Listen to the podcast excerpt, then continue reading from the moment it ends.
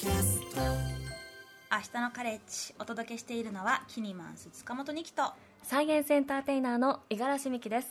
ここからの時間は学びを楽しむ Today's Class 今日のテーマは IT との付き合い方。NPO 法人ワッフル理事長の田中さやかさんをリモートでお迎えします。田中さんよろしくお願いします。お願いしおます。願いしますはい田中さんは2019年に IT 分野のジェンダーギャップを埋めるために一般社団法人ワッフルを設立されました。その翌年2020年にはフォーブスジャパン誌世界を変える30歳未満30人を受賞されています。えーワッフルさんからは去年の2月に共同創業者を共同共同創業者を務める斉藤あすみさんに出ていただきましてその時もテクノロジー分野のジェンダーギャップをどう埋めていくのかという話を伺いましたけれど改めまして、えーワッフルではどんな活動をされているのかそしてどんな思いで設立をされたのか伺ってもよろしいですか？はい、えーありがとうございます。えー我々は IT 分野のジェンダーギャップ解消を目指して、えー主に教育事業と政策提言をやっておりまして、えー教育事業で主に3つ、で中高生向けに2つやってまして、えー Waffle Camp という女子及びジェンダーマイノリティの中高生向けのコーディングコースを提供したりとか、えー Technovation Girls という、えーサンフランシスコ発祥の女子中高生限定のアプリコンテスト日本支部運営をしたりとか、えー最近はま2022年4月からは大学生向けのものをやっておりまして、主に文系の学生を対象としていて1年間でソフトウェアエンジニアリングのインターンシップ獲得を目指すような目的で、えーワッフルカレッジっていうのをやっています。であとは政策提言としてあのいわゆる骨太の方針と言われるような内閣府の経済財政運営と改革の基本方針みたいなのが、ま、毎年6月ぐらいに閣議決定されるんですけど、まあ、そこに対して我々のこう提言を入れたりとか、えーあとは内閣府さんとか経産省さんの有識者会議とかであの提言させてもらってます。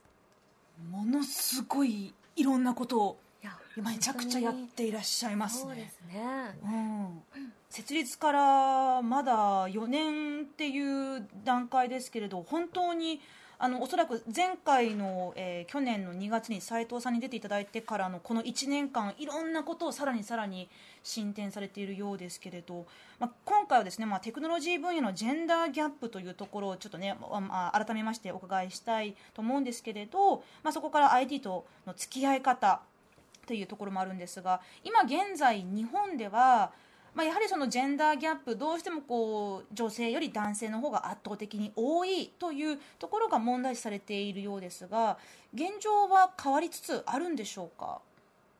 あー残念ながらまだそんなに変わってはいないんですけど、うんあの具体的にどういう状況かというと、まあ、いわゆる Google とかマイクロソフトとかっていうような IT 企業の中でも女性の技術者って2割ぐらいしかいなくて、で日本の情報産業も同じぐらい2割以下というふうに言われています。でけれどもその今後5年間で男女別で雇用世界的に雇用が増えている職種ってデータ &AI とかエンジニアリングとかクラウドコンピューティングとかあるんですけれどもそういった分野って女性の参画が26%以下で非常に遅れているというところがまあ課題としてあります。で日本においてそういった IT 業界で女性の技術者を増やそうとかっていうふうに思うとおそらく我々があの課題ボトルネックだと思ったのが教育のところなんですけれどもその辺の課題っていうのがいわゆる工学部の女子学生比率が15%程度というふうに言われていてで、まあ、進路にも結びついてないんですけれども興味にも結びついてないっていうデータもありまして、うん。えーサイエンスとかエンジニアリングに興味のある15歳の女子の割合が63カ国中一番下の3.4%しかいないというところでもう中高の時点で全然興味もなければ、えー進学にも進路にも結びついてないという日本の現状があります。うんまあ、このなぜ女子は、えーまあ、IT 工学系に興味を持たないのかっていうのもすごく、ね、気になるところですけれどまずこの Google などの大企業の女性のそのエンジニアなどのその役割が2割という数字。五十嵐さん、これどう思いましたか？いやそうですね。まあ、あの本当に世界的に見ても日本っていうあの国は、うん。まあ、特にそういう女性の割合が低い。でそうなった時に私すごくあの今日お話を伺うの楽しみにしてまして、まあ人数が少ないっていうふうになった時にどうしてもその理系の女性を増やそうっていう活動とかっていうのもあの私の周りでもいろいろやられてる方いるんですけれども、まあ、それよりもこうマイノリティを支援しようっていうこうメッセージ、まあ、そこに行き着いたのがなんかすごく気になっていて、はい。そこはどういうきっかけで行き着いたのかぜひ教えていただきたいなと思って今日来ました。うんね、今回あの、まあ、3月なんですけれどワッフルの皆さんが新しいご本を出版されてましてそのタイトルが「私 ×IT イコール最強説女子ジェンダーマイノリティが IT で活躍するための手引き書」というタイトルで。えー表紙のイラストもねすごくポップで、あの手に取りやすい感じのイラストがとても印象的なんですけれどこの女子とジェンダーマイノリティが IT で活躍するためっていうのはやはりその男性か女性かだけじゃなくて今はまあいろんなジェンダーの人がいるよねっていうところも、まあ、あの可視化されてるかだと思うんですけれど今五十嵐さんがおっしゃったようにただ女性を増やそうっていうのだけはなくてマイノリティをもっとこう底上げしようっていうそういうところに至った思いっていうのは、えーいかがでしょうか田中さん。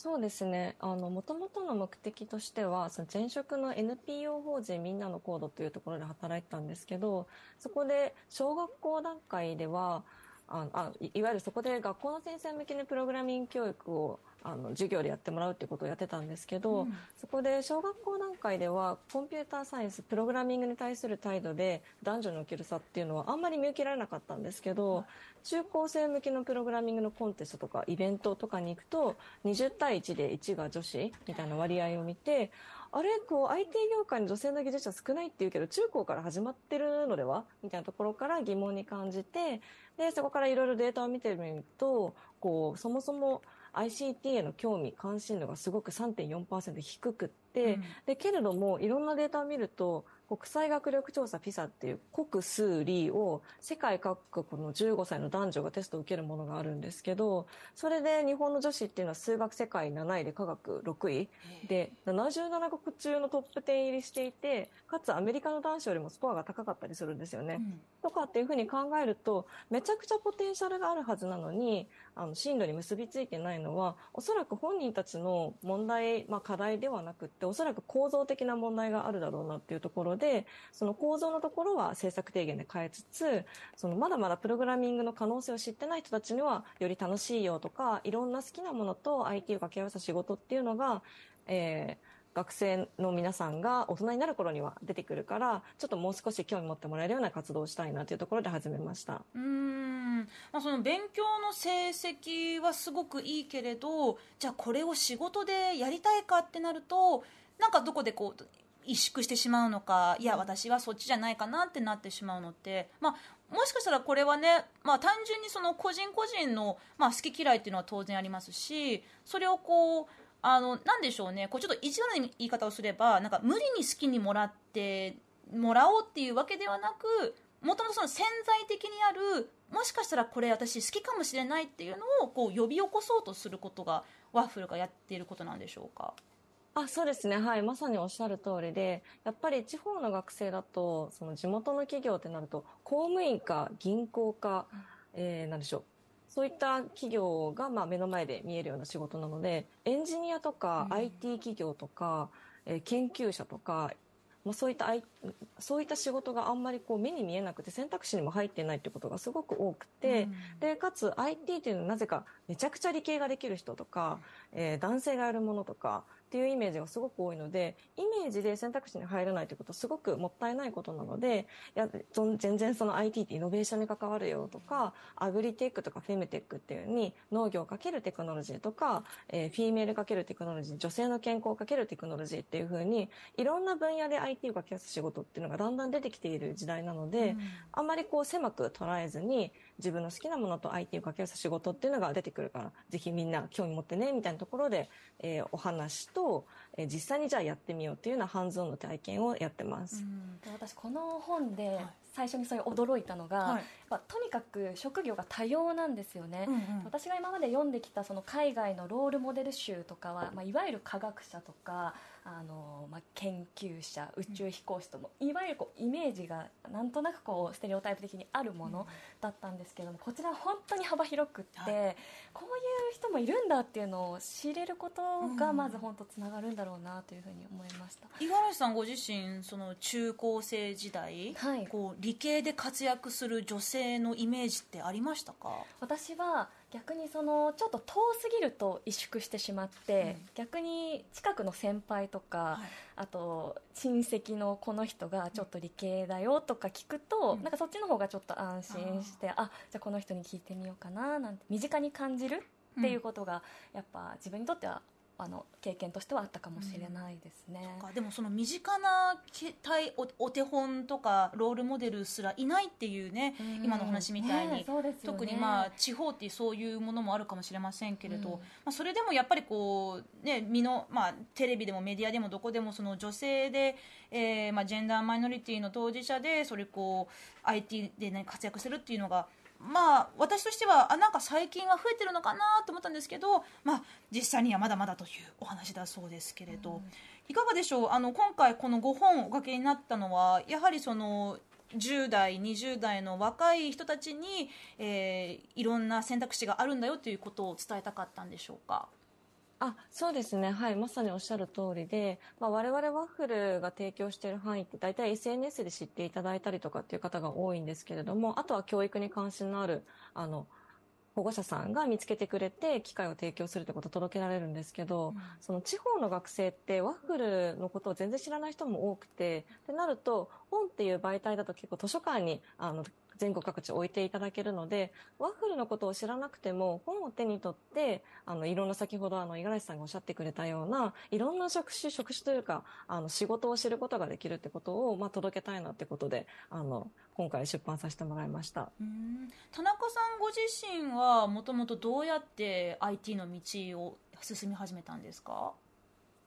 そうですね。一番最初は、実はアメリカだったんですよね。たまたま大学で1年間アメリカのテキサス、えー、テキサス州のあの、オースティンというところで、はい、あの、留学をしていて、で、そこで 1, 1年3月ぐらいですかね、サウスバイサウスウェストという、えー、テクノロジーと映画と音楽の祭典っていうのが1週間ぐらい、もう街全体がもうものすごく盛り上がるところがあったんですけど、はい、そこで初めて、えー、サムスンのブースに、あの、て、当時は2012年ぐらいだったので、スマホでこうモバイルオーダーをするっていうのがなかった時代に、サムスンはそれ先駆けてやっていたりとかして、あ、スマホってこう連絡を取るだけじゃなくって、商用商業的に使うことも可能なんだとか、なんかそういういろんな可能性を見て、え、この業界めっちゃ面白いと思って、大阪帰ったんですけど、大阪でもなかなか IT 企業を見つけられることはできなかったですね。うん具体的にそのプログラムでいうと、まあ、今プログラミング言語を打つっていうこととプログラミング的思考をするっていうで小学校とかだとその的思考の方をこう今ねやろうっていう感じになってますけれども具体的にはどういうプログラムを展開されているんですか？あそうですねありがとうございます。えー、プログラムではハンズオンの提供をしていて実際にものづくりをするっていうところをフォーカスしてます。例えば、まあ、地方に行くときは、えー、1日とか、まあ、部活が忙しくても1日で参加できるようにしていて、HTML、CSS という、プログラミングじゃコーディングになる、コーディングになるんですけど、ホームページ作成の言語を使って、一緒にホームページを作ってみようっていうのと、あと先ほどあの、五十嵐さんもおっしゃったように、身近なロールモデルってすごく大事なので、あのエンジニアの方の話を聞いてあ数学苦手でもエンジニアリングの仕事ってできるんだとか、まあ、できるんだというか、まあ、イメージですね数学はやってほしいんですけれどもっていうところとか、えー、何でしょう情報工学に行ってなくてもエンジニアになってる人っているんだみたいな話をしてもらったりとかしてます。でテクノベーションガールズの方はよりブロックプログラミングと言われるものでモバイルアプリを作っていきますでただプログラミングで何か作るっていうだけではなくって誰の何のためにそのアプリを作って何を解決したいのかっていうところも考えるので、いわゆる IT スタートアップの体験を、えー、中高生に提供しています。で、大学生はよりキャリアになるので、うん、Python とか JS っていうような本当のテキストコーディングでやったりしてます。いや、すごい。こういうキャンプワークショップに参加する女の子たちって全く未経験でも参加できるものなんですか？はい、全く未経験でも参加できるように設計しています。あの、なんでしょう、やる気さえあれば全然 OK みたいな感じで。なのでそのパソコンが家になくてもパソコンの貸し出ししますよとかそういうのは中高生向け結構やってます。まあ、その私自身もあの、まあ、思い返せば小学校でもコンピューターの授業ってあったなってあの MS-DOS 時代なんですけれど、うん、もうコマンドをなんかあの一つずつこう入力していくとなんかゲームの画面が現れるか現れないかっていう、うん、なんかそういうこと確かにやってたんですけれどなんとなくうんまあでもこれはねあの遊びみたいな感覚で。でやっぱり難しそうだからちょっと私には無理かもっていう。それはもしかしたらまあ私のそういう、まあ、自然な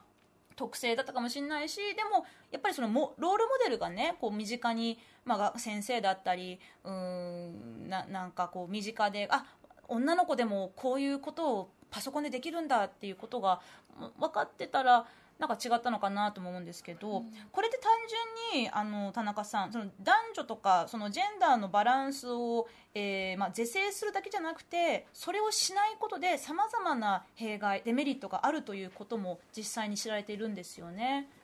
あそうですね。はい、うん、えー、その歴史を振り返るとその科学技術の発展に女性の存在が抜け落ちているということがまあ大きな問題につながっていて例えばそのこれまでの自動車の衝突実験とかを行う際に使用するそのダミーの人体っていうのが男性の体をモデルに制作されていたので女性とか妊婦さんが事故に遭った場合の影響を十分に想定することができなかったりとかありました。で2002年にようやくボルボ社が妊娠36週目のにあの妊婦さんを想定したバーチャル人体を使用して実験を行うようになったんですけど、はい、実は2002年まで女性の体を想定してなかったっていうのがちょっと怖いところだなってありますし他にも薬についても女性の体に起こりうる副作用っていうのを正しく認識できてないケースっていうのも存在していて、うん、っていうのもその治験に使われる実験体の男性の割合が多いので女性の体に対する影響がしっかり計測できてないっていうリスクもあります。あります。で、実際にそのアメリカで薬が販売されてから女性の副作用のリスクの高さが判明して認可が取り消されたみたいな事案も発生しているので、なんか実はこの科学技術、もちろん IT 技術も AI のバイアスとかもあるんですけど、まあ、そういった意味で、その女性の存在が抜け落ちることのデメリットっていうのは実は身近にあります。いやもうその人間イコール平均的標準的男性っていうところが実はもう無意識にバイアスとしてずっと長年あったっていうこともやはりそういうこうジェンダーギャップバランスをとあの変えなきゃっていうことがなかった限り気づかれなかったかもしれないですよね。であと今さっきあの AI のバイアスっていうこともおっしゃってましたけれど今ねそのまあさまざまな AI 技術がすごく身近に感じられるようになってきていて、まあ、特にそのチャット GPT っていうものもね、ね、まあ、もちろんこれもなんかまだまだねあの発展途上中だと思うんですけれど。こういった AI やチャット GPT さまざ、まなこの技術がどんどんどんどん広がっていく中でやはりこういったところでも、えーまあ、ジェンダーのバランスのこう偏りというものは重要視されるべきでしょうか？そうですね。AI のバイアスっていうのは人間が持っているバイアスをそのまま再生産する可能性が高いっていうのがあります。例えば、えっと、わかりやすい例いや、いや、えっと、なんでしょう。IT 企業さんが、えー、採用するときに、書類選考は AI にやってもらって、うん、えー、面接は人間にやってもらおうってことで、その AI のアルゴリズムを作ったんですけれども、そこでいわゆる女性って書いてると、その、評価が低くなるっていうことがあって、面接に行きづらいみたいなことがあったんですね。で、それはそのデータのアセット、いわゆるこう、集まってくるデータが男性が多くなってしまうので、まあ、男性の方があの評価が高くなってしまったりとかもするっていうところと、そのデータのアセットを見るときにその多様なチームで構成されていたらそういった偏りがあることに気づけるっていうところもあるので、まあ、そういった観点でその人間のバイアスっていうのが、まあ、集めてくるデータが本当にその公平性があるかとかっていうのをチェックしないといけないですし多様なチームっていうので、まあ、ジそのジェンダー的な男女みたいなそういった話もありますし人種的にもそのマイノリティの視点っていうのは入らないといけないっていうのがあります。うん五十嵐さん今日はね、まあ、IT に関する話がメインですけれど、はい、サイエンスの部門でもこういったことってもうやっぱり議論っていうか話題になってますか？あそうですね、まあ、特にそういう AI とかはすごく、まあ、分かりやすくって、まあ、人間の思っていたその差別っていうのが、はい、思いっきりその AI のところに、まあ、データとして入ってそれが再生産されるってこともちろんその、まあ、いわゆる倫理研究みたいなのも、まあ、されてはいる分野だったりは、はい、しますね。ね。でまあ、特にそのサイエンスの、まあ、分野だと、まあ、結構その理系といってもあのジェンダーのバランスが整っている分野と整っていない分野っていうのがあの結構なんですよ。だから理系女性ってくくられますけど、はいはい。結構化学とかは、うん。あの生物とかははい。結構半々だったりとかするんですようんね。特にあのさっきおっしゃってたまあ私も出身ですけれども工学とか物理とか、まあ、その IT の分野っていうのが、まあ、今日本は少ないということなんで、まあ、そこをちょっと一緒くたにするのはちょっと難しいんですけれども、はい。まあ、そういう前提がありますね。はい。ちょっとね、あのお時間限られていて、ちょっともうあの迫っているんですけれど、まあ、今後、ワッフルでは、まあ、もっともっとさらに中高大学生の、えーまあ、女の子たち、女性たちにこう IT の魅力や IT に精通することの、まあ、メリットなどねいろいろ、えーこれ今後も伝えていくと思いますけれど、まあ、今回もねご紹介させていただきました、え5本「私 ×IT イコール最強説女子ジェンダーマイノリティが IT で活躍するための手引き書」えーこちらリトルモア出版が出ていますけれど改めてどういった人に読んでほしい手に取ってほしいと思ってらっしゃいますか？はい、えー今まで IT とか考えてなかった人にこそ届いてほしいなっていうふうに思ってあありがとうございます。本を持っていただいて。ちょっとカメラに向けてちょっとアピールしてますこれ ありがとうございます。っていうのもあのたくさんのロールモデルをすごい載せていてであのこういった分野で海外のあの翻訳本として海外のその女性エンジニアのロールモデルの話がこうん。う翻訳されることもあったんですけれども、それだと結構やっぱ身近ではないというかやっぱ海外の人だしっていうところが多かったりもするんですけど、日本にもたくさん活躍している女社会人のその女性とかジェンダーマイノリティのエンジニアたくさんいるんですけど全然知られていなくっていわゆる IT 業界のカンファレンスとかでも、まあ、男性ばっかりみたいなのよくあったりもするので、まあ、そういった意味でもあの活躍される方いるんだよみたいなことをもっと世の中に見せていきたい。で今回その16人の中でも中高生も入れてますし大学生も入れていてで社会人も入れてるんですね。でより身近なその自分とちょっと似てる人を見つけてくれると嬉しいなとも思ってます。あの今回16人選ぶ上でもまあ公立出身とか地方出身とか文系選んだけどエンジニアやってる人とか職種もソフトウェアエンジニアリングだけではなくて AI の研究者とか iOS エンジニアとか VR エンジニアとかの方もいるので多様なバックグラウンドかつ多様なその興味に刺さるようにあのいろいろいらっしゃるのでよければなんかそういうことに興味がある人にぜひ手に取ってほしいなと思ってます。うん最近はね子供向けのプログラミングゲームなん、アプリなんていうのもね、はいたくさんありますから、ねあのまあ、今後の進路に迷っている学生さんや、えーちょっと IT 興味あるけどどうだろうなって思っている方はねぜひ手に取ってほしいなと思いました。えー今日の明日のカレッジ Today's クラス NPO 法人ワッフル理事長の田中さやかさんにお話伺いました田中さんどうもありがとうございましたありがとうございますありがとうございました。